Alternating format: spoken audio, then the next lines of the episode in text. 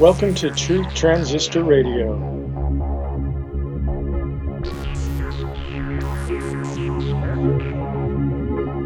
This is the most awesomest podcast of all time.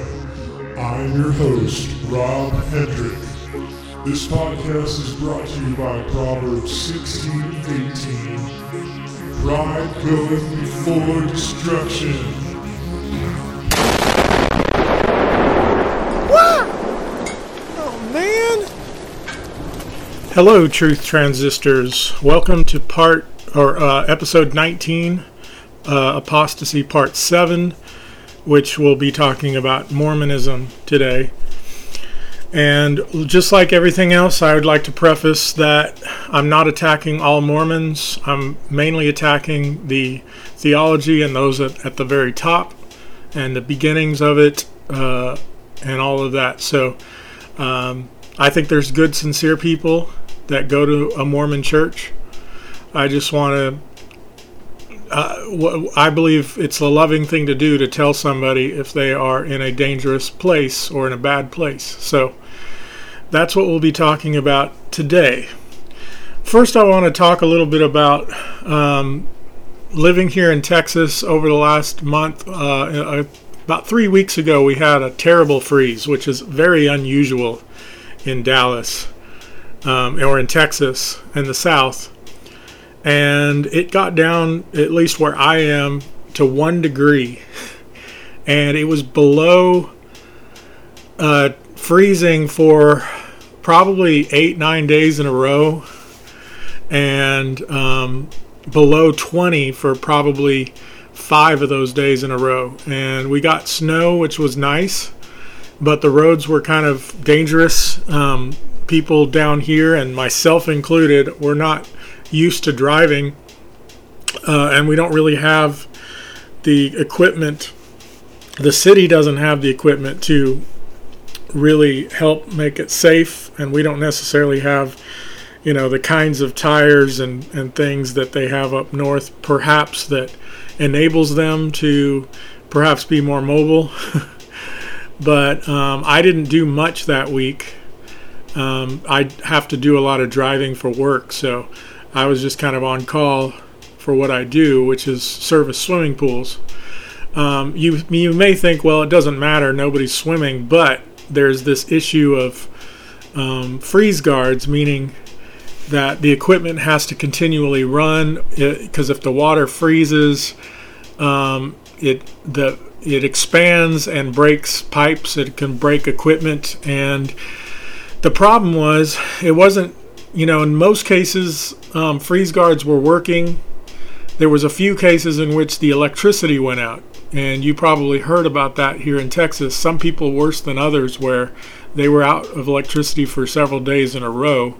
Some, it might have just been for eight hours, but that's long enough for things to freeze when it's that cold. And I'm talking under ten degrees now. And in another, in a couple of other cases, they didn't lose electricity. However, the freeze guard didn't work.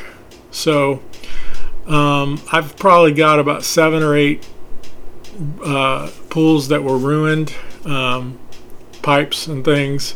And now we've got a problem because the wholesaler that sells pool parts um, is out of a lot of things because all the big companies swept in and bought everything out. And so I, it may be weeks before I can get what I need to fix these things. And I'm one of the, you know, I started my company two years ago, so I I still do all the work myself. I haven't, it's not big enough to hire anybody, so I'm kind of at this place where I'm waiting and and uh, hopefully get things fixed. But you probably heard about, um, even if you didn't live here, you may have heard about a lot of the things going on here in Texas, because apparently Texas has its own power grid. And I'm not exactly sure how that all works, and I never knew that before. Now, the thing that confuses me is that I've been hearing now that the bill, the electric bill, can be like over in the thousands, and it doesn't make any sense to me, because if people were without power, wouldn't that mean less power was running? And also, wouldn't that mean... Um, well, so here's the thing. So, like, as a pool pool guy, if I don't show up, like la- that week that it froze, I, w- I was didn't drive around, so I didn't show up to, to the pools that week. I don't charge if I can't make it. Um, so, you know, it's it's one of those things. In most services, if you if it's not working or you don't get your service, they don't charge you for that that they normally would, I would think. But when it comes to these big billionaire type companies, it they live under, under a different set of rules. So I I don't understand all that. I don't understand why the prices would go up that month when they weren't using as much energy because the power grids froze and all that stuff, which is their fault. Um, so, I mean, anyway, if somebody could explain that to me. Remember, anything that you have to say, uh, if you want to get in ho- a hold of me, email me, truth transistor radio at gmail dot com. And uh, if you were in the South and Uh, in Texas area or in any of those states that was having that bad freeze, then let me know about your experience. Thankfully, I did not lose power. Uh, I did lose water for a couple of days, and it was kind of my fault because I didn't leave the faucets, um, you know, dripping. And you would think, as a pool guy, I would know better, but it's a little different than what I'm dealing with. Uh, and plus, I was on the phone a lot that week, um, taking calls from customers and trying to explain to them how to uh, winterize their pool over the phone, since I couldn't drive to their house. But what I yeah, so my pipes um, froze, um, or they didn't. I didn't get any water for a couple of days, and then suddenly I got water, but. Um, there appeared to be a leak in the bathroom, and uh, I started getting a puddle, and I couldn't figure out where it was coming from. But as of right now, the pipes are capped off, and um, this the bathroom sink is not not work not functional right now, but everything else is. So I didn't. There was people that had it much worse than me. I had electricity, I had power, I had a heater. My parents did not. Um, for an extended amount of time. I think it was like eight to fifteen hours, and then they would for a couple of hours get power, and then they would lose it again. And they live with my mom's parents, or my mom's parents live with them, I should say. Um, and they were offered to go stay at a neighbor's house, you know, but my grandparents didn't want to leave, so they all slept, the four of them slept in the living room with the fireplace on. So that is uh, a little bit about what's happened since the last time I did a podcast. All right, so before we get into Mormonism, I'm going to play a funny bit. This is me and my brother. Um, I did a series of some from with me and my cousin, and I have to quickly, uh, I want to say that all of these are ad-libbed, and, uh, you know, the one with my cousin, the ones with my cousin, and the ones with my brothers that... I'm going to start now, um, and they're somewhat funny, sometimes dumb, but just remember we're kids. Actually, in these, I might have been already like twenty years old, and my brother might have been twelve, I think. So, yeah, um, it's kind of silly, but this is my podcast, so I can do what I want. Farting, farting, one, two, three, farting. Okay, class. Now today we're gonna learn about flowers. Joe, what is a flower? A flower is something that grows out in the field. Good. So now let's open our mouth. Don't laugh. Now. I want you to write, don't repeat yourself, twenty times on the board. But sir, we didn't study flowers. Okay, then say don't repeat yourself twenty times. Right now. Don't repeat yourself. Don't repeat yourself. Don't repeat. Don't repeat okay. yourself. Now, let's open our math books to page two.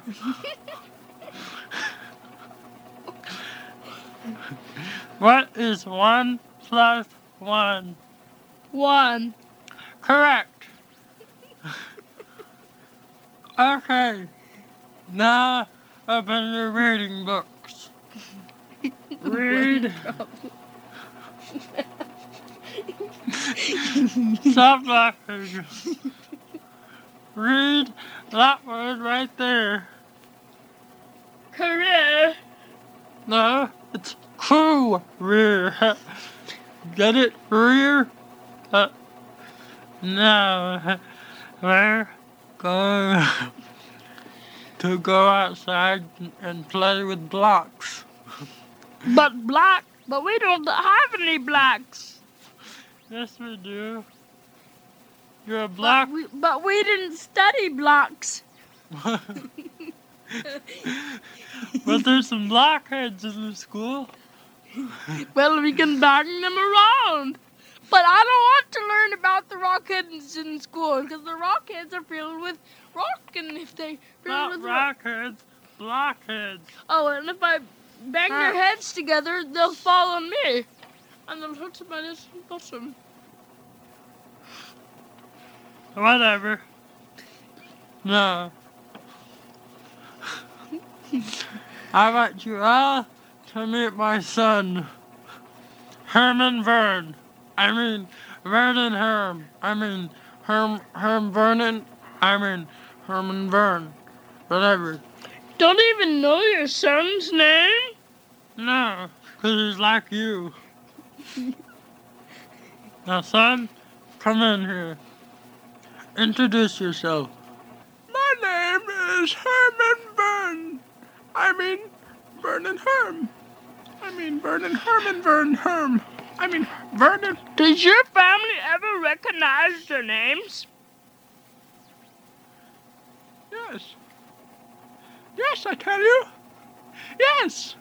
Dad, let me out. Let me out. I can't stand this any longer. Let me out. Okay.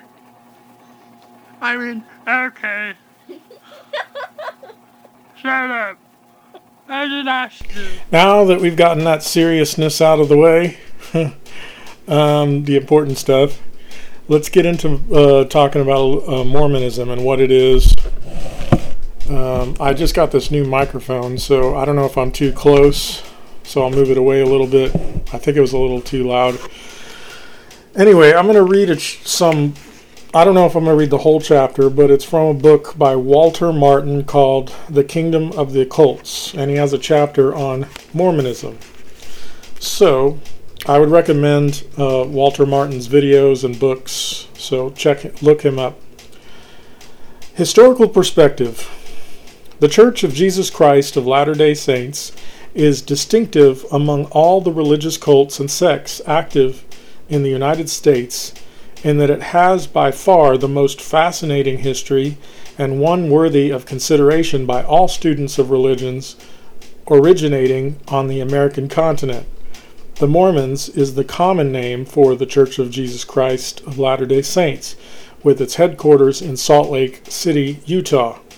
The Mormon Church's growth is due largely to their worldwide missionary program numbering sixteen point two million adherents in two thousand eighteen. Now I was trying to find the most recent data. Um, I found one from April fourth, twenty twenty. It said it topped sixteen point five million. Um, but there, a later article says in January, as of January of twenty twenty-one, the numbers have been declining, but I couldn't find any exact numbers. So let's move uh, on here. The average active Mormon is usually marked by many sound moral traits. He is generally amiable, almost always hospitable, and extremely devoted to his family and to the teachings of his church. Sad to say, however, the great majority of Mormons are in almost total ignorance of the shady historical and theological sources of their religion. They are openly sh- uh, shocked at times when the unglamorous and undefinitely uh, unchristian background, or definitely unchristian background of the Mormon Church is revealed to them. This little-known fact of Mormonism is a side of the coin that innumerable Mormon historians have for years either hidden from their people or glossed over in an attempt to, to suppress certain verifiable and damaging historical evidences. Such evidence the author has elected to review in the interest of obtaining a full picture of Joseph Smith's religion. Early Mormonism history. Joseph Smith, Junior, the prophet, better known to residents of Palmyra, New York, as just plain Joe Smith, was born in Sharon, Vermont, December twenty-third, eighteen oh five, the fourth child of Lucy and Joseph Smith. Number two, Joseph Smith, Junior was a mystic. Interesting how that term uh, pops up a lot when we talk about these cults. A man who spent much of his time digging for imagery, buried treasure. Uh, he was particularly addicted to Captain Kidd's legendary hoard. Besides this failing, uh, he sometimes attempted to mint his own money, which at least once brought him into decided conflict with the local constabulary. Uh, the, this fact is, of course, well known to any informed student of Mormonism. In eighteen twenty, Joseph Smith, Junior claimed a heavenly vision that he said singled him out as the Lord's anointed prophet for this dispensation, though it was not until eighteen twenty-three, with the appearance of the angel Moroni at the quaking Smith's bedside, that Joe began his relationship to the fabulous golden plates of what has to be has what was to become the Book of Mormon. Now, it makes me think of this passage in the Bible. Um, this is my own insert here. Um, Galatians one, starting in verse six. Paul wrote, "I am astonished that you are so quickly deserting him who called you in the grace of Christ and are turning to a different gospel. Not that there is another one, but there are some who trouble you and want to distort the gospel of Christ. But even if we, or an angel from heaven, should preach to you a gospel contrary to the one we preached to you, let him be accursed. As we have said before, so now I say again, if anyone is preaching to you a gospel contrary to the one you received, let him be accursed." Now, um, I brought that up because, you know, the Bible talks about Satan appearing as an angel of light, or fallen angels or demons can appear as an angel of light. And according to Joseph Smith, an angel revealed this the contents of the Book of Mormon to him. So I wanted to point that out real quick. According to Smith's account of this extraordinary revelation, which is recorded in the Pearl of Great Price, Joseph Smith, History one, twenty-nine through fifty-four, the angel Moroni, the glorified son of one Mormon, uh, the man for whom the famous book of the same name is entitled, appeared beside Joseph's bedside and thrice repeated his commission to the allegedly awestruck treasure hunter. Smith did not write this account down until some years later, but even that fails to excuse the blunder he made in transmitting the angelic proclamation. This confusion appears in the eighteen fifty-one edition of the Pearl of Great Price, wherein Joseph Smith identifies the messenger as Nephi, an entirely different character found in the Book of Mormon. Now, a couple of thoughts here, my insert. Um, first of all, it could be that Joseph Smith made this up, and that's why there's a discrep- discrepancy in the name. Um, or there could have been two different uh, angels, or you know, who knows. But I find this interesting because Nephi sounds a lot like Nephilim. And, you know, I don't know if there's any correlation there or not, but um, if you read Genesis six, um, some translations call it, say, giants, but it has to do with the sons of God, which many people believe are fallen angels. But anyway, I digress. This unfortunate crossing up of the divine communication system was later remedied by thoughtful Mormon scribes who have exercised great care to ferret out all the historical and factual blunders not readily explainable in the writings of Smith, Young, and other early Mormon writers. In current editions of the Pearl of Great Price, Moroni is identified as the nighttime visitor. However, the historical contradiction of whether Nephi or Moroni carried the message to Smith apparently makes little difference to the faithful. What cannot be erased so easily is the original handwritten manuscript History of the Church that contains this error, which was supervised by Joseph Smith during his lifetime. Later in eighteen forty-two, these manuscripts formed the basis of the published History of Mormonism, again overseen by Smith, where Nephi appears again as the revelatory angel. The first edition of the Pearl of Great Price, eighteen fifty-one, with the subtitle Choice Selections of Revelations, Translations, and Narrations of Joseph Smith, also contained the name Nephi because the published History of Mormonism set this foundation. In eighteen twenty-seven, Smith claimed to receive the golden plates upon which the Book of Mormon is alleged to have been written. Shortly after this historic find, unearthed in the Hill Cumorah near Palmyra, New York, Smith began to translate the Reformed Egyptian hieroglyphics, inscribed thereupon by means of the Urim and Thummim, a type of miraculous spectacles which the angel Moroni had the foresight to provide for the budding seer.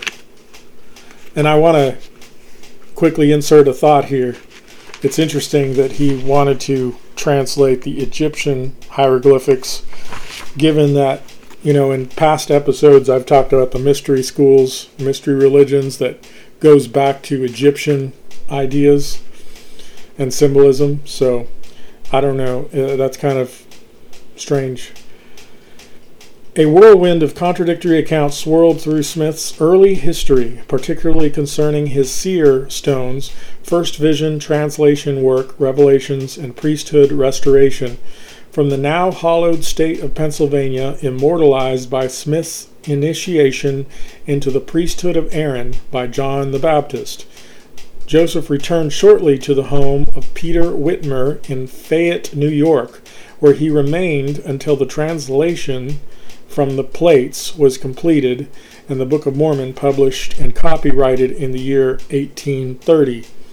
On April sixth of the same year, the prophet, in company with the brothers Hiram and Samuel, Oliver Cowdery, Cow, Cowder, sorry, Cowdery, and David and Peter Whitmer Junior officially founded a new religious society entitled the Church of Christ in eighteen thirty, renamed Church of the Latter-day Saints in eighteen thirty-four. I kind of wonder if the church, I'll have to do some research here, if the Church of Christ, which is a denomination, um, if that's the same one. Uh, and finally, as the Church of Jesus Christ of Latter-day Saints in eighteen thirty-eight. Thus, it was the one of the more virulent strains of American cults came into existence. Mormonism had begun in earnest.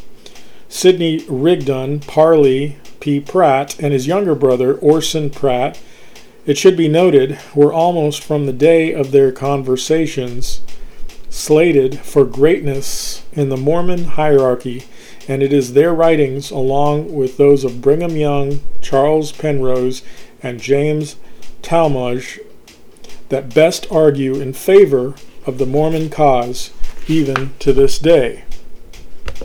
Mormon sacred texts. Aside from the King James Version of the Bible, which the Mormons accept as part of the Word of God, we believe the Bible to be the Word of God as far as it is translated correctly. Uh, Pearl of Great Price, eighth article of faith.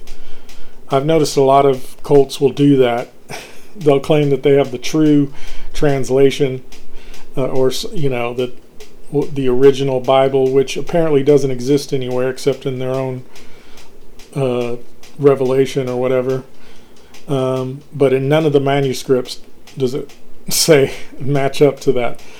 Anyway, to this they have added the Doctrine of the and Covenants, the Pearl of Great Price, and the initial volume, the Book of Mormon, all canonized as author- authorized scripture, the four standard works.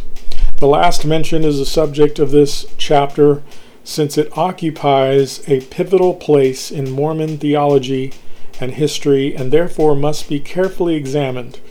A great deal of research on the part of a number of able scholars and organizations has already been published concerning the Book of Mormon, and we have drawn heavily upon whatever documented and verifiable information was available. The task of validating the material was enormous, and so we have selected that information which has been verified beyond refutation and is available today in some of our leading institutions of learning: Stanford University, Union Theological Seminary, the research departments of the Library of Congress, the New York Public Library, and others. It is a difficult task to evaluate the complex structure of the Book of Mormon, and the reader is urged to consider the bibliography included in the full version of the Kingdom of the Cults, if he should desire further and more exhaustive studies. Now, I want to say this, that there's all kinds of commentaries on the Bible. Some are better than others, but when I'm looking for theology, true theology, I try to avoid those. I might read them to understand a certain perspective, but I do not, I try not to interpret the Bible through commentaries. Now, uh, the next few pages discusses the scientific uh, evidence against the Book of Mormon, which I'm not going to read here, but if you are interested in that, again, look up this book, The Kingdom of the Cults Handbook, Walter Mar- by Walter Martin. But I'm going to skip ahead here. Theological evaluation, the priesthoods. The Mormon Church, almost from its inception, has claimed what no other church today claims to possess: the priesthoods of Aaron and Melchizedek. The Mormons maintain that Joseph Smith and Oliver Cowdery received the Aaronic priesthood from the hand of John the Baptist on May fifteenth, eighteen twenty-nine. Not sure how John the Baptist got there, but... and that the Melchizedek priesthood was conferred upon Joseph Smith and Oliver Cowdery, Cowdery through the minist, minist, ministration of Peter, James, John shortly after the conferring of the Aaronic, Aaronic order.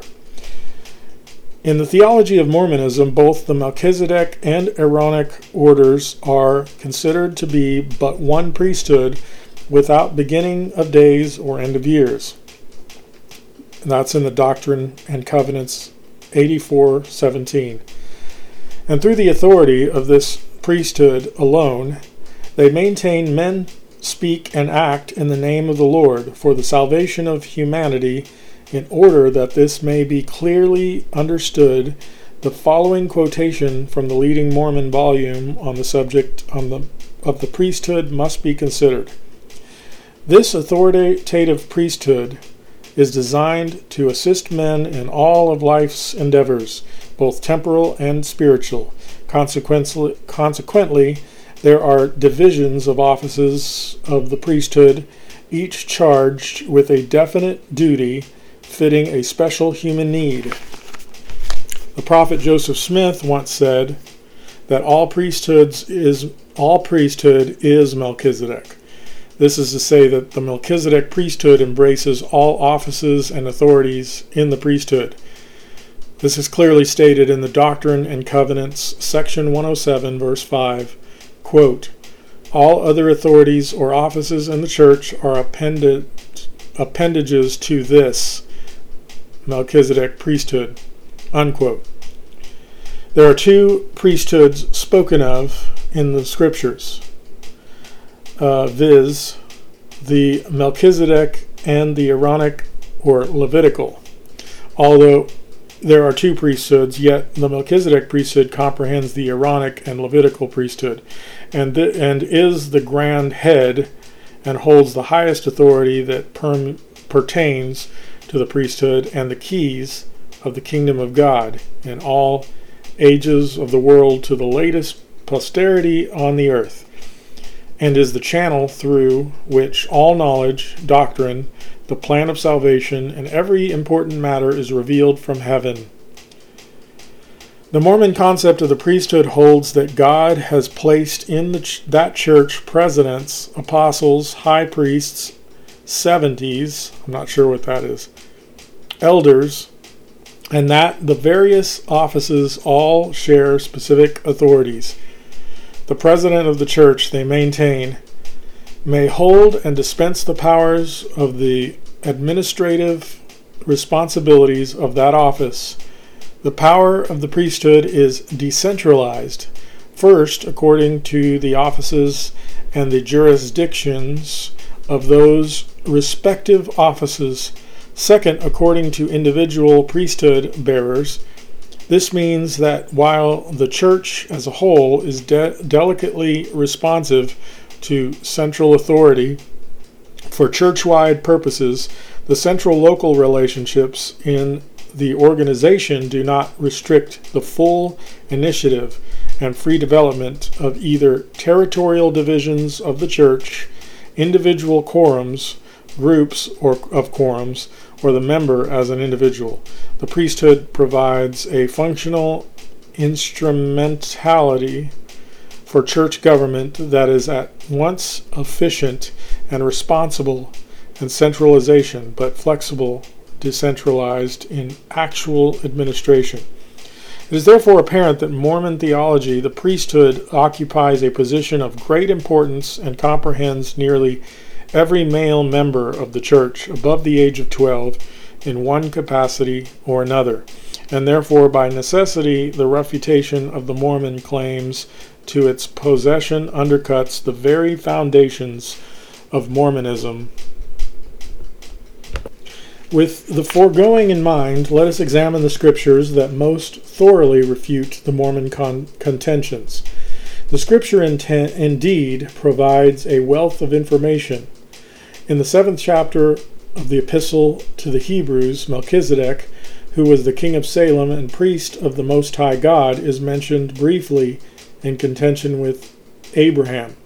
The authority of, a- of Hebrews points out that the priesthood of Melchizedek is superior to the Aaronic priesthood and the administrations of the Levites, because Abraham, who was the father of the sons of Levi, paid tithe to Melchizedek.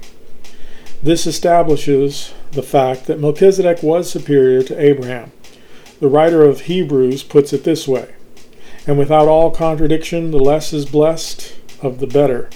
And here men that die receive tithes, but there he received receiveth them, of whom it is witnessed that he liveth. And as I may so say, Levi also, who receiveth tithes, paid tithes in Abraham, for he was yet in the loins of his father when Melchizedek met him." That's in Hebrews seven, seven through ten.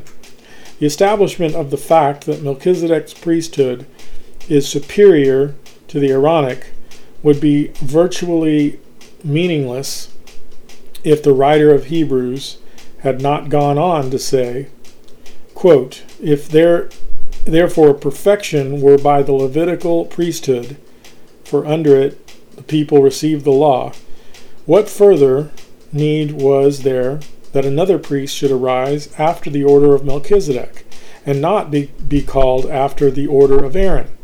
For the priesthood, being changed, there is made a, of necessity a change also of the law," unquote. Verses uh, eleven through twelve in Hebrews chapter seven. The whole point of the seventh chapter of Hebrews, as any careful ex- exegesis will reveal, is the fact that Jesus Christ, who is a priest forever after the order of Melchizedek, has, by virtue of his sacrifice upon the cross, changed the priesthood of Aaron, instituting in its place his own priesthood of the Melchizedek order. Christ was not of the tribe of Levi and not of the priesthood of Aaron. He was of the tribe of Judah. This stinging truth demolishes the Mormon argument, for Jesus, being of Judah's tribe, could never possess the Levite tribal priesthood. The point of Hebrews is to teach that Jesus' priesthood is infinitely superior to that of Aaron. It is quite evident that the Levitical priesthood could not evolve into the Melchizedek priesthood, but that it passed away as symbolized by the tearing of the veil, leading to the Holy of Holies at the crucifixion in Matthew twenty-seven, verse fifty-one. Now, he says a lot more about that, but I'm going to skip ahead to uh, the Mormon doctrine of God. It will be conceded by most informed students of Christianity that one cannot deny the existence of the one true God of Scripture and at the same time lay claim to being a Christian. The New Testament writers, as well as our Lord himself, taught that were um, was but one God, and all church theologians from the earliest days of church history have affirmed that Christianity is monotheistic in the strictest sense of the term. Indeed, it was this fact that so radically differentiated it and the parental Judaism from the pagan polytheistic societies of Rome and Greece. The Bible is particularly adamant in its declaration that God recognizes the existence of no other deities. In fact, on a number of occasions, the Lord summoned up his uniqueness in the following revelation, and he lists some passages in Isaiah uh, forty-three ten and eleven, forty-four six and eight, forty-five five and twenty-one twenty-two to twenty-two, um, all in Isaiah. So um, I'm not going to read all that, um, but that's kind of a the idea. Of course, there's the Trinity, where we believe that there's a Father, Son, and Holy Spirit, but they're three persons and one God. So the point is that there's one God. Uh, but I'm going to skip ahead to the truth about the God of the Mormons. In sharp contrast to the revelations of Scriptures are the revelations of Joseph Smith, Brigham Young, and the succeeding Mormon prophets, so that the reader will have no difficulty understanding what the true Mormon position is concerning the nature of God. The following quotations derived from popular Mormon sources will convey that the Mormons mean what the Mormons mean when they speak of God. In the beginning, the head of the gods... Okay, number one. In the beginning, the head of gods called a council of the gods, and they came together and concocted a plan to create the world and people and, and people it, I guess populate it. Joseph Smith, Journal of Discourses, chapter six, verse five. Number two, God himself was once as we are now, and is an exalted man. Joseph Smith, Journal of Discourses, chapter six, verse three. Number three, the Father has a blood... I mean, sorry, the Father has a body of flesh and bones as tangible as man's. The Son also, but the Holy Ghost has not a body or flesh and bones, but is a personage, personage of the Spirit. Doctrine of Covenants, chapter one hundred thirty, verse twenty-two. Number four, gods exist, and we had better strive to be prepared to be one with them. Brigham Young, Journal of Discourses, chapter seven, verses two hundred thirty-eight. Number five, as man is, God once was. As God is, man be, may become. Prophet Lorenzo Snow, quoted in Milton R. Hunter, The Gospel Through the Ages. Salt Lake City, Stevens and Wallace, nineteen forty-five, one oh five to one oh six. So anyway, I'm going to stop reading there, but there's a lot more in that book the Kingdom of the Cults handbook by Walter Martin, and I would check it out. But I wanted to uh, emphasize something here. If we, if you've listened to the past episodes, I've talked about the mystery religions and what they believe, that that through this hidden knowledge that man can become a god. And I believe that's kind of where they go in Kabbalah and in uh, Gnosticism, and uh, through some of the Gnostic cults, and of course many pagan religions. And so I find that fascinating. And um, next I'm going to talk, or, or I'm going to play some audio clip of somebody that connects Joseph Smith to Freemasonry. And so I always try to do this with these cults, because it's interesting to note that the secret societies of the mystery schools actually do infiltrate Christianity and start something, or, you know, change the the true teachings of Scripture. But before that, I'm going to play a quick song here called Supreme Being by one of my favorite Christian rap groups, Grits, which stands for Grammatical Revolution in the Spirit. So here is a song called Supreme Being.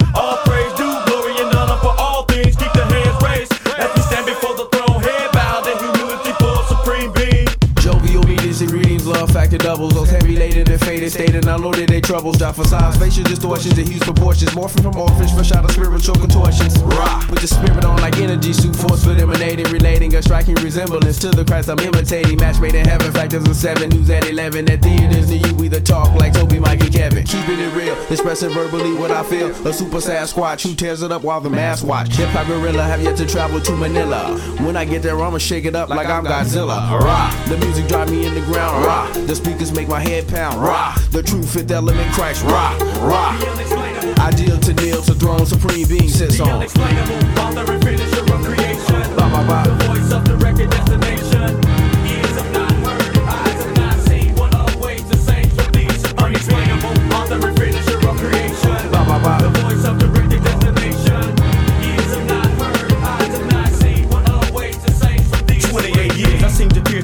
Eyes and lines of worldly scenery, steaming me and precious perspiration, lack expression and proof to tell the truth, no evidence naturally can show an illustration only spiritually. A man can understand dimensions shown to me. I'm prone to be bandit labeled radically fanatical, advised to take my words as clever rhyme scheme and poetry instead of prophecy and words of knowledge sent from heaven told to me. If you doubt, I understand, but can't deny it. Deep within the truth will stand the test of rhyme and never changes, just the time. Never claim to know it all, but aspire to know the most. With likes of Solomon's wisdom for those asleep and coma, those who need awakening, shaken to the point of life and question, lift the blinds, revealing light, removing all obstruction from the sight it was commanded. Now so currency collects my whole team, but demanded by the candid, only God's a great being. Author and finisher of creation, bah, bah, bah. The voice of the record as the nation. Ears have not heard, eyes have not seen, what always the same for these unexplainable. Author and finisher of creation, bah, bah, bah. The voice of the record as the nation. Ears have not heard, eyes have not seen, what always the same for these unexplainable. Author and finisher of creation, bah, bah, bah. The voice of the record as the nation. Ears have not heard, eyes have not seen, what always the same for these unexplainable. Author and finisher of creation, bah, bah, bah. The voice of the record as the nation.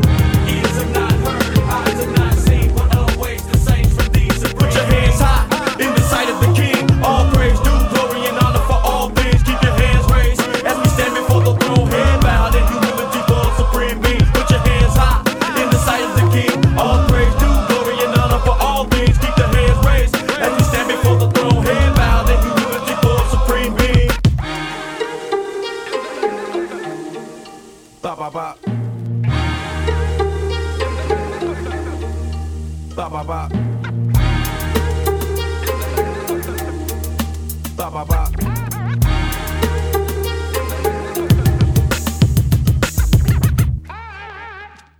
So once again, that was Grits. Look them up. They're on iTunes and probably some other platforms that you can find them. So check that out. Um, so the next thing I'm going to play a, a clip from is called Mormons and Freemasonry, a Satanic Occult. It's audio from a YouTube video under the username R. Freeman. Um, and so here we go. This is uh, clips from this, and this is uh, another connection to the mystery religions. Joseph Smith, his father Joseph Senior, and his brother Hiram were actively involved in the occult while living in Palmyra, New York. Joseph Senior considered his money digging an occupation and often brought Joseph Junior with him on his expeditions. This involved special rituals and ceremonies which were performed for the purpose of obtaining buried treasure. It is through these expeditions that Joseph found his beloved seer stone, which he used to try to locate treasures of gold and silver. Joseph would place his magical rock into a hat and pull the hat up to his face to block out all light. By doing this, he claimed he could see supernaturally and would help those who were digging by locating the place where the treasure was buried and observing the spirits that were guarding it. Joseph and his father's money digging continued until at least March of eighteen twenty-six. On March fifteenth, eighteen forty-two, Joseph joined the Masons, which is an organization that believes Jesus is not divine and is on the same level as Buddha, Muhammad, or any other religious teacher. Within one day, Smith rose to the highest degree, which is the sublime degree. Joseph's Masonic membership affected the development of the Mormon Church in many ways, but the most significant area appears to be in the development of the Mormon temple ceremonies. On May fourth, eighteen forty-two, only two months after joining the Masons, Joseph introduced the temple endowment ceremony. L D S historian Doctor Reed Durham had this to say about the Masonic influence on the Mormon religion. There is absolutely no question in my mind that the Mormon ceremony, which came to be known as the endowment, introduced by Joseph Smith to Mormon Masons, had an immediate inspiration from Masonry. It is also obvious that the Nauvoo Temple architecture was in part Masonically influenced. Indeed, it appears that there was an intentional attempt to utilize Masonic symbols and motifs. I suggest that enough evidence presently exists to declare the entire institution of the political kingdom of God, including the Council of Fifty, the living constitution, the proposed flag of the kingdom, and the anointing and coronation of the king, had its genesis in connection with Masonic thoughts and ceremonies. It appears that the prophet first embraced Masonry, and then in the process, he modified, expanded, amplified, or glorified it. Doctor Durham also said, included in the actual vocabulary of Joseph Smith's counsel and instructions to the sisters were such words as ancient orders, examinations, degrees, candidates, secrets, lodges, rules, signs, tokens, order of the priesthood, and keys, all indicating that the society's orientation possessed Masonic overtones. In April of nineteen seventy-four, Doctor Durham announced an important find, not realizing the implication of his discovery. In his presidential address to the Mormon History Association, he spoke of yet another interesting occultic article called the Jupiter Talisman, which was described by Joseph's wife Emma as one of the prophet's intimate possessions. Doctor Durham had this to say about the mystical powers of the talisman. When properly invoked, with Jupiter being very powerful and ruling in the heavens, these intelligences, by the power of ancient magic, guaranteed to the possessor of this talisman the gain of riches and favor and power and love and peace, and to confirm honors and dignities and councils. Talismanic magic further declared that anyone who worked skillfully with this Jupiter table would obtain the power of stimulating anyone to offer his love to the possessor of the talisman, whether from a friend, brother, relative, or even any female. In the same address, Doctor Durham also stated, "In some very real and quite mysterious sense, this particular table of Jupiter was the most appropriate talisman for Joseph Smith to possess. Indeed, it seemed meant for him, because on all levels of interpretation, planetary, mythological, numerological, astrological, mystical Kabbalism, and talismanic magic, the prophet was in every case appropriately described." This is a very significant finding, because we keep close to us the things which we find important, and for Joseph, that was riches, power, and his love of women. We know that these were the beliefs of Joseph Smith right up until he took his last breath. This talisman was found in Joseph's pocket the day he died in Carthage. Another thing that was really interesting in studying the roots of Mormonism was to find out that Joseph Smith wore a Jupiter's talisman, and uh, his brother Hiram had the family parchment, and they kept those on their bodies hidden.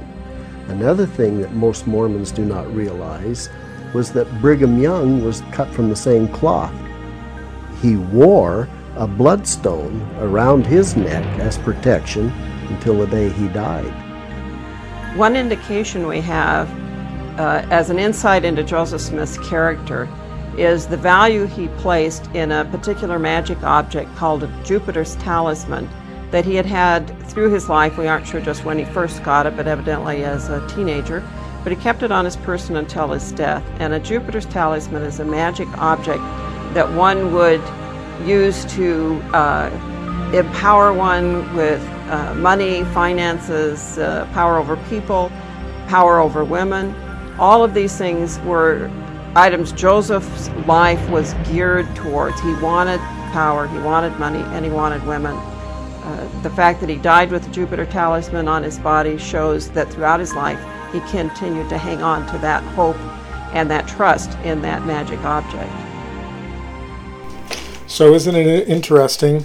Um, a lot of key words and, and things that are very similar. Um, if you go back to the William Cooper series uh, on my Um, episodes um, and talking about the history and the dogma of the mystery schools, um, they mentioned some of it here. They mentioned Kabbalah specifically.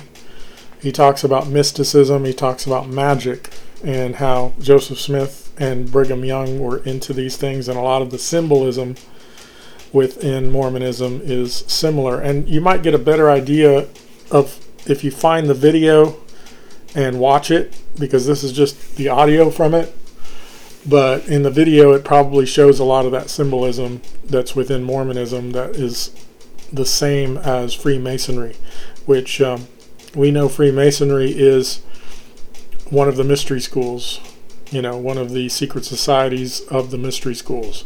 Now some might question whether um, Joseph Smith or Brigham Young or whatever were high level. But the point is, if you look at their theology, it's very similar to the mystery religion. So, um, you know, there's possibly, you know, true Christians in lower levels of Freemasonry, but those that know the true secrets, the knowledge, the hidden knowledge, whatever, that's supposed to give them eternal life or make them gods, which is basically what Mormonism teaches.